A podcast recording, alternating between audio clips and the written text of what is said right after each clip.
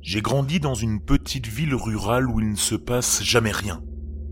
Le genre d'endroit où il n'est pas rare de laisser ses portes ouvertes et dont les voisins les plus proches se trouvent à environ un kilomètre de la maison. Notre famille avait aussi un vieux chat. Il était géant. Il s'appelait Tag. Il jouait tout le temps de la comédie, mais nous l'aimions quand même. Un été, alors que j'avais environ 9 ou 10 ans, le chat a commencé à faire des siennes. Tag dormait généralement dans ma chambre, recroquevillé à côté de moi, jusqu'à ce que je m'endorme. Puis, se levait pour faire ce qu'il faisait la nuit.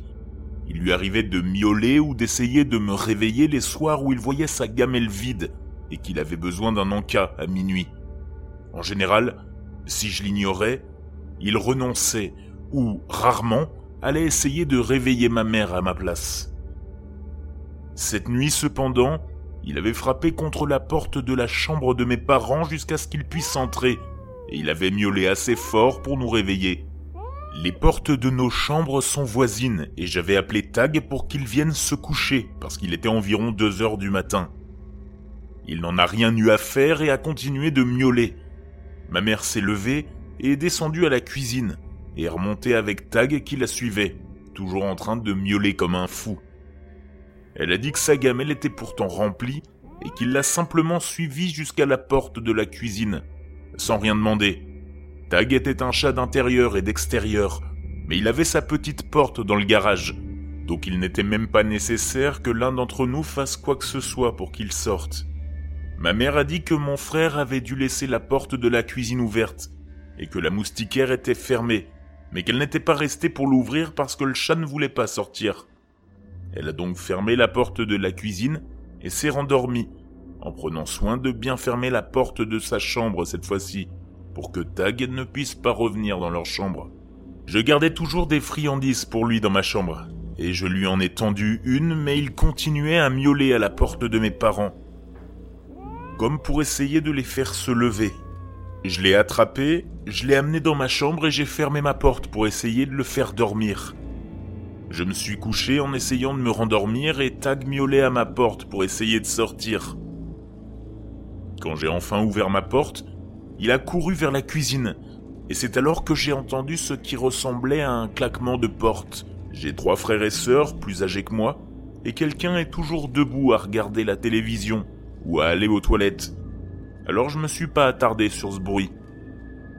Le chat est finalement retourné dans ma chambre, mais au lieu de se blottir sous mon aisselle comme d'habitude, il s'est assis au pied de mon lit en fixant la porte. Je me suis endormi jusqu'au matin, quand un vacarme m'a réveillé et que je suis descendu dans la cuisine pour y trouver mes parents au téléphone avec la police. Ils se sont levés, comme d'habitude, pour se préparer à aller travailler. Et pendant qu'elle préparait le café, ma mère est allée chercher ses bagues dans le petit porte-bijoux qu'elle avait près de l'évier parce qu'elle les enlevait le soir pour rincer la vaisselle. Mais elle s'est aperçue que le porte-bijoux était vide ce matin. Lorsque la police est arrivée, mon père est sorti pour les chercher et s'est aperçu que le quad que nous avions n'était plus derrière la maison. La clé n'était également plus sur le trousseau. Mes frères étaient debout à ce moment-là, et nous étions tous paniqués à l'idée que, pendant que nous dormions, un voleur était entré, avait pris la clé du véhicule et avait profité de l'occasion pour s'emparer des bagues de ma mère. Ils nous ont demandé si nous avions la moindre idée de ce qui s'était passé, et mes parents ont répondu par la négative. Ma mère a demandé à mon deuxième frère, qui était en première année d'université et qui rentrait pour l'été, à quelle heure il s'était levé du canapé la nuit précédente, et s'il avait entendu quelque chose. Il a répondu qu'il s'était couché à 10 ou 11 heures du soir, et a demandé pourquoi elle demandait ça, car sa chambre se trouvait au sous-sol, il n'aurait rien entendu dans la cuisine.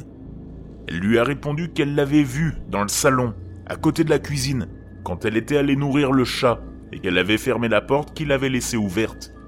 Elle lui a même dit, à ce moment-là, de ne pas dormir sur le canapé, et d'aller plutôt dans son lit. Il a ensuite confirmé à ma mère qu'il était au sous-sol, et qu'il n'y avait pas bougé depuis le dîner, et qu'il n'était jamais sorti, ni remonté. La nuit dernière, il avait regardé un film dans le salon du sous-sol avant d'aller se coucher dans sa propre chambre. Ma mère est devenue toute blanche, tout en comprenant que le chat avait dû essayer de nous avertir que quelqu'un était entré dans la maison, et que le voleur, sûrement en la voyant, avait vite sauté sur le canapé et s'était caché lorsqu'elle était descendue pour donner à manger au chat.